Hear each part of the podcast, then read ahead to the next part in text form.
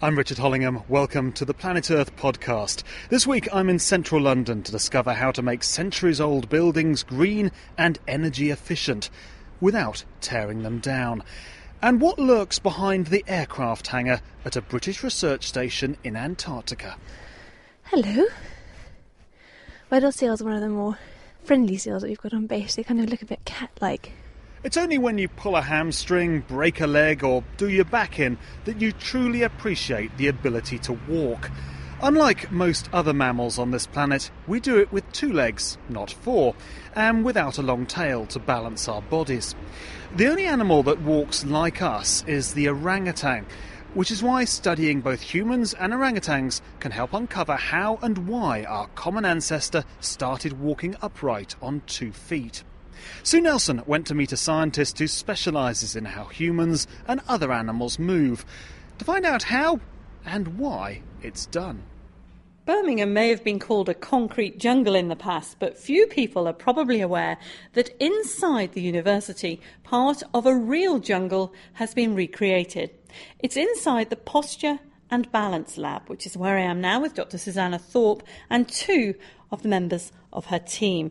Susanna, posture and balance, that's, I assume, why what looks like a beam quite low off the ground is, is in the middle of this lab, although it's cylindrical and it's surrounded by an apparatus, a sort of steel framework of pipes and tubes with cameras above it and a large screen at the end.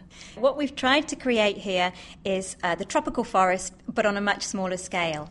We're really interested in human evolution, and one of the most important things is how human ancestors started to walk on two legs. And our idea is that this began in the trees. So, what we've created here is the kind of environment that our early ancestors would have experienced when they were walking on two legs and trying to balance on the edges of trees as they're trying to reach for fruit or cross gaps in the canopy. You say our, our sort of common ancestors, we haven't got any of those present, so what do you use instead? So we're using two models. We're using humans to try and understand what our ancestors did, but we're also using orangutans. And this is on the basis that we think the origins of bipedalism lie in our ancestors moving around in the canopy of tropical forest. And orangutans are the only one of the great apes, which are our closest living relatives, to still live in that habitat. So they're a perfect model to understand the problems that our ancestors would have faced. I mentioned that we have two members of your team here. One of them is Emma Tecwyn, who's a doctoral researcher. What role is Emma going to play here? Not that of an uh, orangutan, or, or, is she? Emma's going to be our guinea pig today. and she, she's going to walk on the beam, and hopefully, she's going to be able to balance on it without falling off. Emma's also with Dr. Sam Coward. Sam, you designed this equipment here. What are you going to do to Emma in order to examine how she actually walks ac- across this recreated forest branch? Well, we have a number of cameras in this room which track reflective markers that can be placed on the subject. How many of these reflective markers do you have to put on Emma's body? Well, to get enough information to fully recreate her full body movements, we have to put somewhere in the region of 70 markers on the subject. This technology is commonly used in filmmaking, so it's a sort of um, technology that was used in the making of um, Gollum. In Lord of the Rings? That's correct. Okay, well, let's get uh, those on Emma.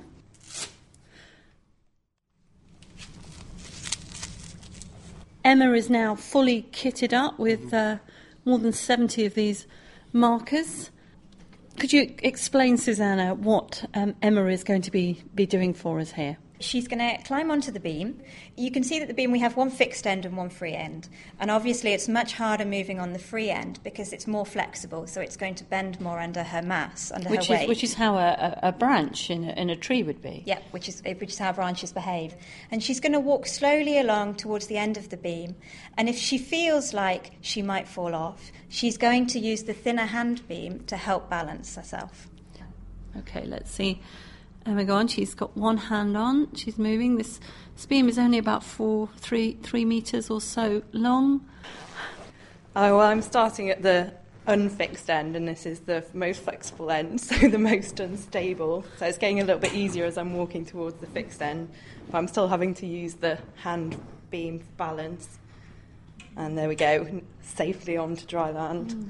How does it feel compared to how you normally walk? A lot more unstable.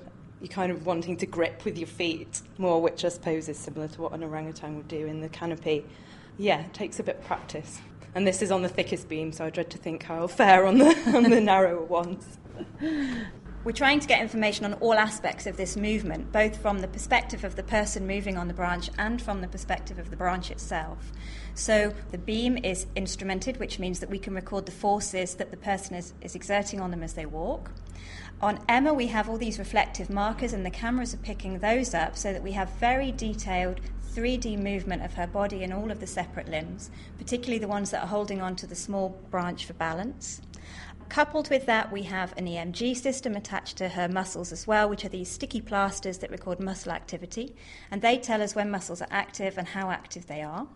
And finally, we also have an ultrasound attached to her muscles, and these tell us how much the tendon is moving and how much the muscle fibers are moving themselves. The final part of the program is to play on this screen images of branches moving in the wind, and this is to try and destabilize her a bit more, make it much more realistic for how it, it would be for one of our earliest ancestors to move in the arboreal canopy, where the branches are all moving and which must knock their balance um, quite strongly.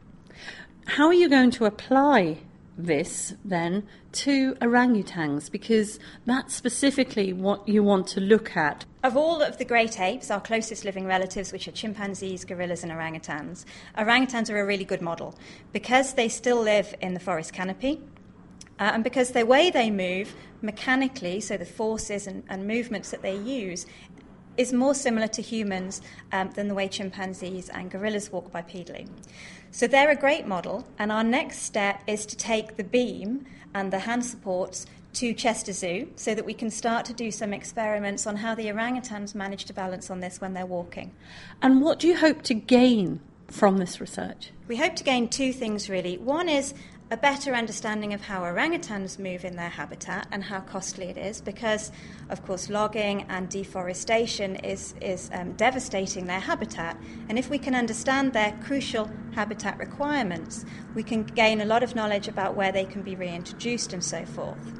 Our second primary um, outcome of this project is to understand about our own evolution, to work out why bipedalism evolved, what the benefits were in our early ancestors, and how well adapted our ancestors were to walking on two legs before they came down to the ground. Susanna Thorpe at the University of Birmingham, and when the equipment goes to Chester Zoo in the summer, we'll be following how the research progresses.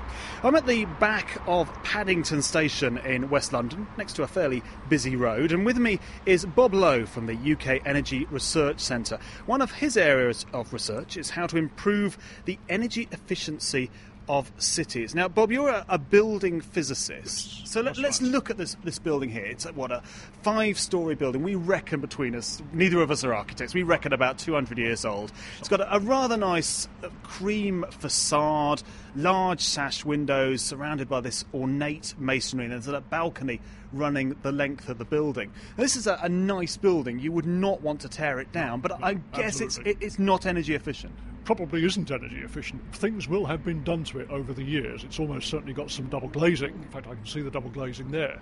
It will have uh, modern uh, heating, ventilating systems inside, but basically the envelope is solid wall, uh, no insulation, very high heat loss.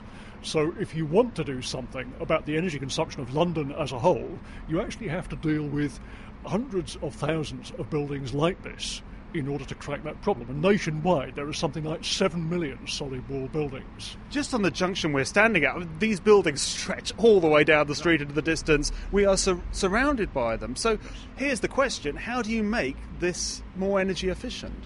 Well, we did have a look at the back uh, on our way round, and one of the things about buildings of this age is that very often the back is much, much plainer than the front, and it actually turns out that you have more wall area at the back because the back goes in and out with things that up in Yorkshire we call offshots. I don't know what you call them down here. Kitchen extensions and so on, often built in uh, when the buildings were first built. Uh, so you've probably got 50% more wall area, and in principle, you can insulate it.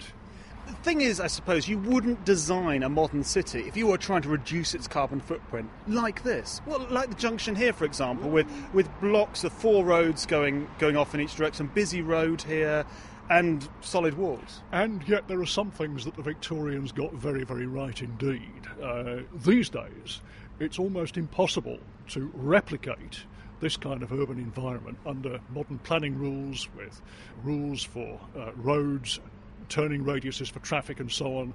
So this is very, very difficult to replicate. So what's good about this? Uh, what we have here uh, is very high density. It's then uh, relatively straightforward to connect this to effective public transport systems, buses, the underground system, something that occurs in very, very few other cities uh, in the United Kingdom. I can think of maybe two or three cities that have uh, significant uh, uh, uh, underground railway systems.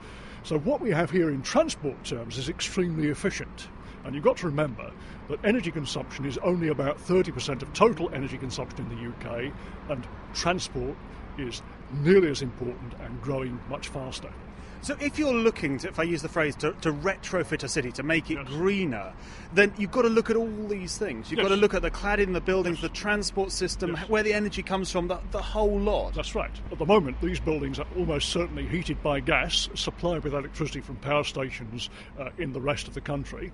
Well, uh, in terms of the gas, uh, in terms of the heating, it would be possible to heat uh, the area here with uh, uh, hot water supplied from uh, nearby power stations uh, through pipes, something that's done in many cities, many towns and cities in places like Denmark and Sweden, parts of Germany, and so on. That would require significant interventions across the city. It would require a level of pl- planning which the United Kingdom has not been that good at over the last 20 or 30 years since I became involved in this kind of work. These are uh, real problems that don't go away. Bob Lowe from the UK Energy Research Centre. Thank you very much for joining us in central London. This is the Planet Earth podcast, and if you're a regular listener, thank you. You'll have heard our audio diaries, though, and so far we've had dispatches from scientists working on insects in Borneo and geese in Ireland. But our latest comes from the British Antarctic Survey Research Station on the Antarctic Peninsula. So, hello, my name is Claire Lehman. I'm a doctor for the British Antarctic Survey, based at Rothera Base. On the Antarctic Peninsula at 67 degrees south. Today we're so blessed with a beautiful day's weather, and I'm just taking the opportunity to get out of the group of guys to go ice climbing. We're very lucky in having glaciers that come right down to the sea. So, uh, got all my kit, full laden rucksack on my back, wearing my thermal, all important layers. So heading out for a bit of a day on the cliffs, which should be fun. Absolutely stunning day. Very high cloud, the sun visible. Oh, and just trudging across snow here behind the back of the uh, aircraft hangar. We've got a Weddell seal. It's about five metres from where I am at the moment. It's managed to create a huge track for itself from the sea it's about 10 metres inland. Hello. Weddell seals are one of the more friendly seals that we've got on base. They kind of look a bit cat like, their eyes quite inquisitive and not in any shape or form dangerous or aggressive, unlike their counterparts, the fur seals, which seem to have overtaken base at the moment. You can gnash their teeth and run after you at quite a speed. The Weddell seal, on the other hand, quite happy. I'm just standing here about five metres away from it soaking up the sunshine. They've got very beautiful silvery fur with sort of paler grey spots upon it. And they're very loud at breathing. I'm going to try and get closer so you can hear, hear how loud a Weddell seal is at breathing. Hello.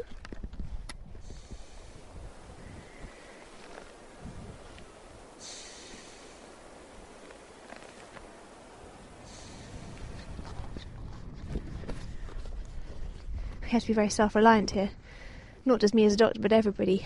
We've got plumbers, electrician, generator mechanic, vehicle mechanics, communications officers, meteorologists, chef, very important. Each of us in our own field has to be certain that we can deal with whatever challenges may face us in the course of the coming months. Back in the UK, I'm used to having a team of other doctors to help me out, and a group of nurses, even secretaries. Whereas here, there's certainly no other doctors, and there are no other, certainly no nurses. So I've had to train up a group of willing volunteers to become medical assistants. They even have to train to be my dental assistants, and even anaesthetics as well, should the need arise. I sincerely hope not. In addition to all those, we actually form our own search and rescue facility as well. Although it's great fun to come up here ice climbing, there's actually a slightly more pressing need for it as well, insofar that should anybody befall an accident, we have to rescue the individual ourselves and treat them. So for me, acquiring mountain skills is really important. For the other guys, acquiring skills on how to deal with casualties out in the field is also really important too. So I'm going to head up now. Go start ice climbing. Claire Lehman, the doctor at the British Antarctic Survey's research station at Rothera. We'll put up a picture of Claire on our Facebook page and hear more from her in the coming weeks. You can catch up with previous audio diaries on the Planet Earth online website. And with me is Tamara Jones with some other stuff on the site at the moment. And I like this idea, uh, this proposal really, for citizen scientists. Well, there's been a lot of talk recently about the changes in global biodiversity, and uh, especially in this year, which is uh, the International Year of Biodiversity. But for scientists to get some idea about how biodiversity is changing, they need to be able to have historical data and modern data to compare. They need to have some sort of baseline. But the trouble is, in the last, say, 30 years or so, they've been concentrated on gathering data on threatened species or charismatic species, and uh, there's really been a gap in um, data on common species. So, what these scientists are calling for is a single website where anyone or sort of natural history enthusiasts can record sightings of common species such as the birds you'd find in your garden. What, um, so even what the birds around us, like the, the pigeons or whatever? Yeah, absolutely. Pigeons, sparrows, anything really, because we have no idea whether or not some of these species may actually become threatened in the future.